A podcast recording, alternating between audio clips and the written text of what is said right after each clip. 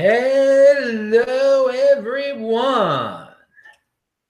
This is Adam Meister, the Bitcoin Meister, the Disrupt Meister. Welcome to the One Bitcoin Show. Today is March the 26th, 2019. Strong hand defended by selling. Value your wealth in Bitcoin. Unconfiscatable. One Bitcoin equals one Bitcoin. Be a unique beast. Bitcoin is the next Bitcoin. I'm still in Los Angeles. Tomorrow's my last day in Los Angeles for this trip. You'll get another early show tomorrow, and then we'll be back on Baltimore time. So I know a lot of you have been annoyed by the like 3 a.m. start times uh, or 2 a.m. start times East Coast. Well, we're, we're getting something somewhat normal now. So understand. So bear with me. I know you love it. Keep on pounding that like button. Check out the links below. Uh, and check out Fridays and Saturdays show. I forgot to say that they were great. Disruptmeister.com. Also, all my podcasts are on sportsmeister.com. It's just a URL that I own, so you can easily find um, my podcast versions of this show. Audio. I know some of you like that audio. Okay, so we're one day closer to central banks owning Bitcoin. We're one day closer to a lot of things. One day closer to, to Bitcoin returning to 20K for all you fiat freaks out there. But the reason I bring up this uh, central bank aspect is that there is an, an article in Forbes and a, uh, well, Forbes Online, and a, a Twitter thread about central banks possibly buying cryptocurrency. Now, I we've known about this for a while. I uh, Vinny Lingham had a great article about back in 2016, uh, and that was the first time I ever heard it. He said, you know, eventually, soon, uh, the they will the central banks will start to buy Bitcoin secretly and compete against each and when and it'll be a competition. It'll be a, a crypto war to see who can get the most uh, cryptocurrency most bitcoin. But as soon as one bank makes it public then all the others are going to have to do it and the price will jump up. Well this article doesn't get into depth like uh, vinny did back in the day and it was very inspirational when i read that uh, because I never really thought about the central that central banks would buy Bitcoin until I read that Vinny article back in 2016. Well, now it's 2019. Maybe you'll read this and it'll make you think long and hard about uh, central banks buying Bitcoin and what that would mean to for the price of Bitcoin in terms of fiat, of course. Uh, and here's the thread on the subject of central banks owning Bitcoin or other crypto assets. Crypto assets. Okay. So uh, now it's been predicted that the sparked the spark that could that could cause the next Bitcoin price rally could come from a surprising source. The world's central banks that might want to stock up on supplies of Bitcoin as a form of digital gold. Well, it wouldn't be a surprise to me, but I guess it would be a surprise to most people if that would be one of the uh, sparks of the next uh, fiat run. Again, if you read that Vinny article back in uh, 2016, it would not be a. I mean, he predicted that it, it would cause a run eventually. Uh, we and then this guy's thread. Now the guy, so the guy quote was quoted in the Forbes article. Then he also um, has a Twitter thread. His name is Garrick Hileman, and he actually works for blockchain. But he says we have information about a small immaterial quantities of Bitcoin, Ethereum, etc that were acquired for testing research purposes. However, there has been no official confirmation that Bitcoin or any other crypto asset has been initially acquired to be held as a reserve asset by central by a central bank. And I also, I, when I was in Israel, someone someone gave me a statement that was more firm than that one, saying that he knew that central banks acquired it. Um, and you mentioned the experimentation also. Again, this is a, another rumor out there. This guy is putting, uh, well, he's putting it out on Twitter, and Forbes is quoting this guy. What you have to remember is patience. It will happen. It will happen. We're one day closer to it happening, but the rumors are starting to circulate and percolate a little bit. Keep your eyes open. Uh, there'll, there'll be some smart. There'll be some smart, central banks that, that get it early and it will help their countries. Pound that like button. Well, it'll probably help them like even spend. They'll be like, "Oh, we're rich. Let's let's spend even more now." Okay, but it'll be good for no matter what. If, if these guys, uh, if these central banks start acquiring Bitcoin and other cryptocurrency, it'll be good for the holders, holders of last resort, baby. It pays off.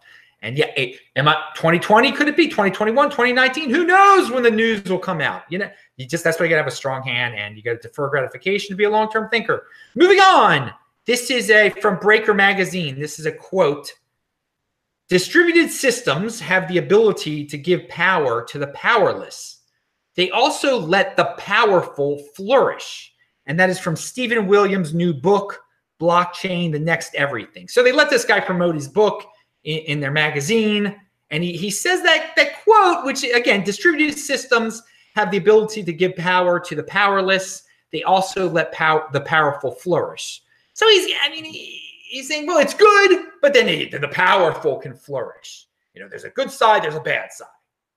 Yeah, I, I don't look at it that way at all. I simplify it even more. I put it into Meister speak so everyone can get it and everyone can be happy. Bitcoin gives everyone the ability to flourish. That's all you have to say.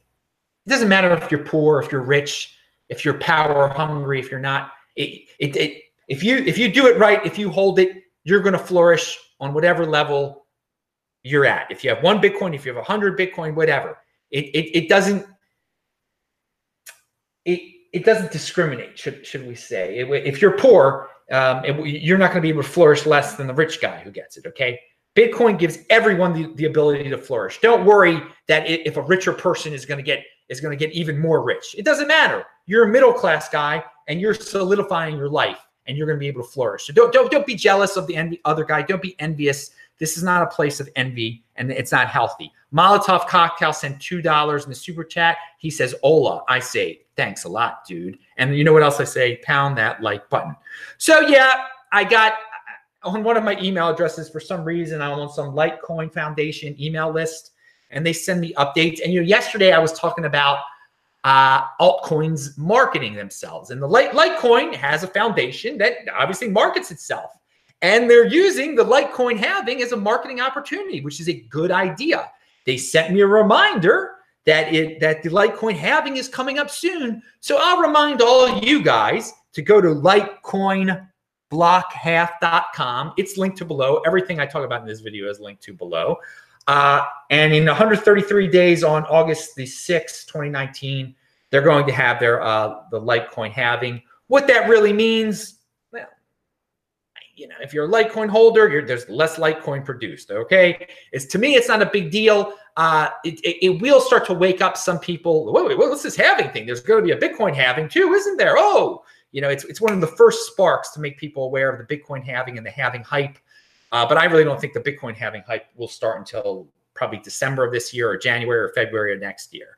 Uh, but the Litecoin, ha- hey, Litecoin's having them, they're they're hyping themselves. So hey, if you're interested in that in that thing, instead of asking me about the Litecoin halving, just check out the Litecoin halving uh, clock site, and you'll you'll know when it's coming. It's it's August the sixth. All right, but hey, th- again, I I enjoy, I, I appreciate that they're reminding everyone, the foundation, that they're having a, a halving. So let speaking, and that is, and Litecoin is a top tier altcoin. I was going to get into, and this will be tomorrow's show. Tomorrow's show will be early, early or even earlier than this, hopefully, God willing. And um, because I'll be on a plane by this time tomorrow. Uh, well, I'll be on my way to the airport to get on the plane. But the point is, is tomorrow I'm going to be talking about second tier altcoins. And there's a reason. There's a reason. There's a. I've said there are many. Uh, will there'll be clear definitions of what is a top tier and a second tier altcoin, and then of course the, the top of the tippity top is Bitcoin, which is not an altcoin at all. And there'll be certain ways of judging this, and we're we're slowly realizing uh, what these uh, mechanisms are. And I'll talk about one tomorrow. That's just a little preview. But for now, let's talk about the top tier altcoins uh, going through. Well, Bitcoin went through a scaling phase. Okay, it went through the gauntlet. It's been ripped. The community has been challenged. It's been cut and you know the, it's been forked off of to form another community that claimed that it was Bitcoin, and you know it has gone through the gauntlet. As I think and, Andreas Antonopoulos, he put it in different words, but basically that Bitcoin has been poked and prodded and attacked, and it's been tested. And every time it gets stronger. Well, if you want to even get close to being Bitcoin, you've got to go through your your coin, or if you're a coin, you got to go through this the same thing. You got to go through the Bitcoin gauntlet. And Bitcoin is way ahead of the game in, in the way of it's been tested and attacked. But Ethereum now is going through some of these tests, uh, scaling and the community breaking up. And so Arjun has a very interesting. So it, it, it's the it's probably the top of the top tier altcoins because it's it's dipped its toe into the Bitcoin gauntlet. Well, more so than dipping its toe. It's it's been hit. It's been poked and prodded a, a little bit here. But Arjun reminds us that every Ethereum competitor has to go through the platform and community development Ethereum did to compete uh, in, through 2014 to 2018.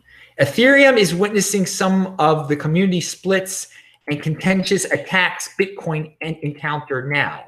This is the public blockchain hero's journey. So he, he calls it a hero's journey. But he, uh, he's referring to that there are competitors to Ethereum that think they can be the next Ethereum. They got to go through what Bitcoin, what Ethereum went through uh, from 2014 to 2018, which is nothing compared to what Bitcoin has has gone through.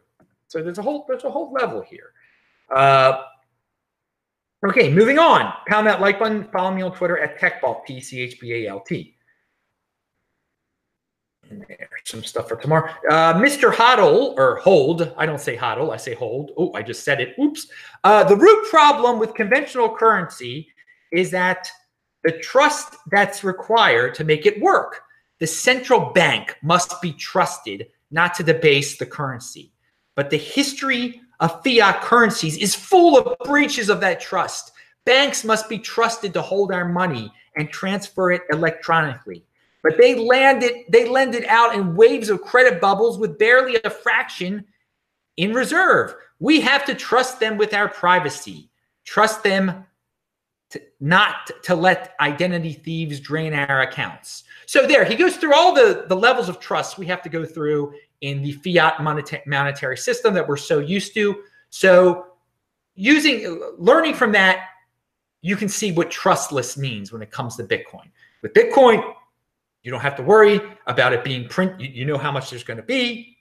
It's not being lent out. It's not being debased. Well, that's what I just said before.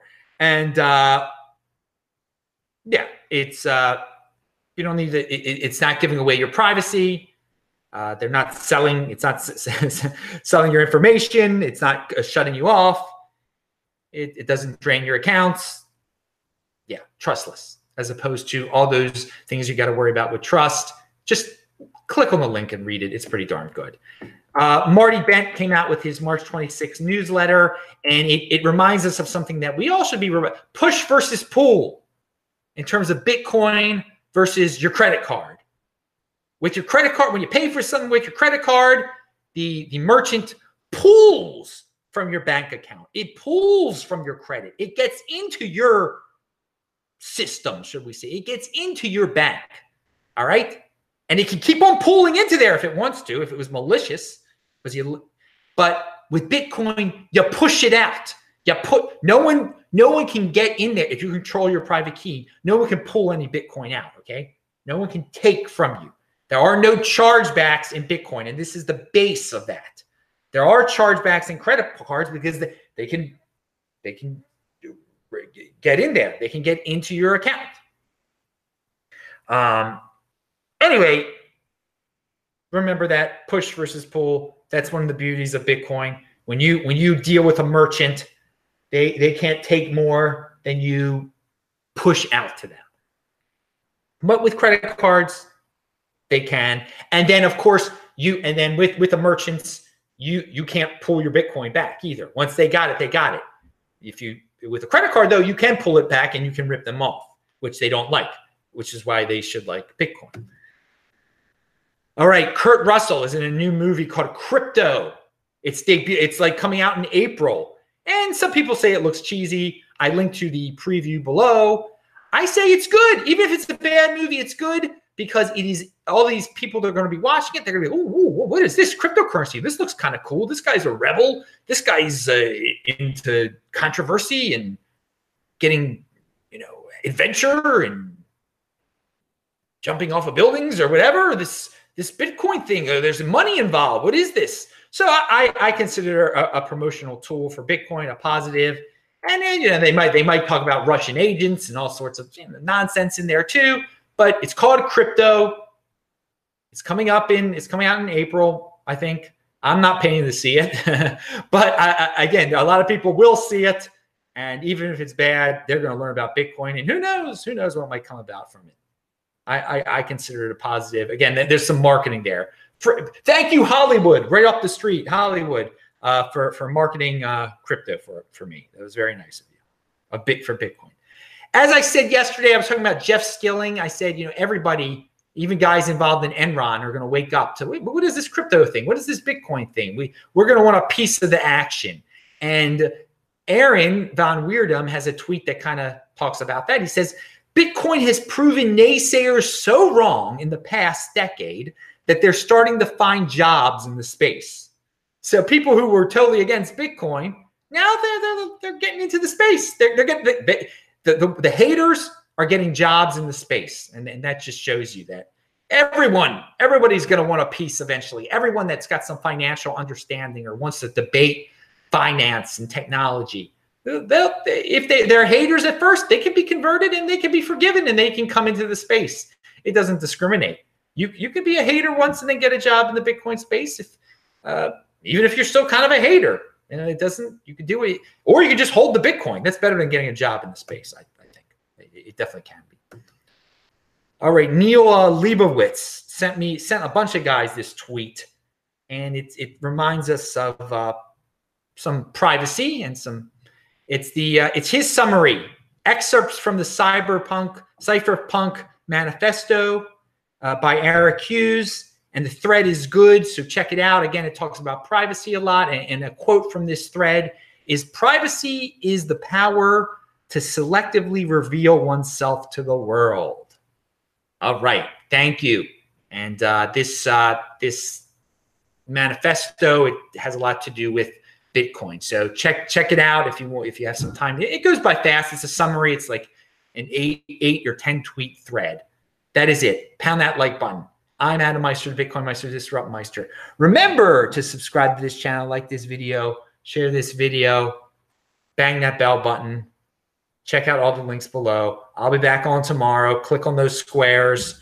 Uh, share this on. Uh, thanks for all the support, dudes. And the best thing you can do is just the, the, a free thing you can do is just share it over Twitter. Share it share it, whatever. And, and, definitely check out my Twitter feed during the day. And if you need a podcast version, sportsmeister.com. Let's talk to you guys in chat now. Bye.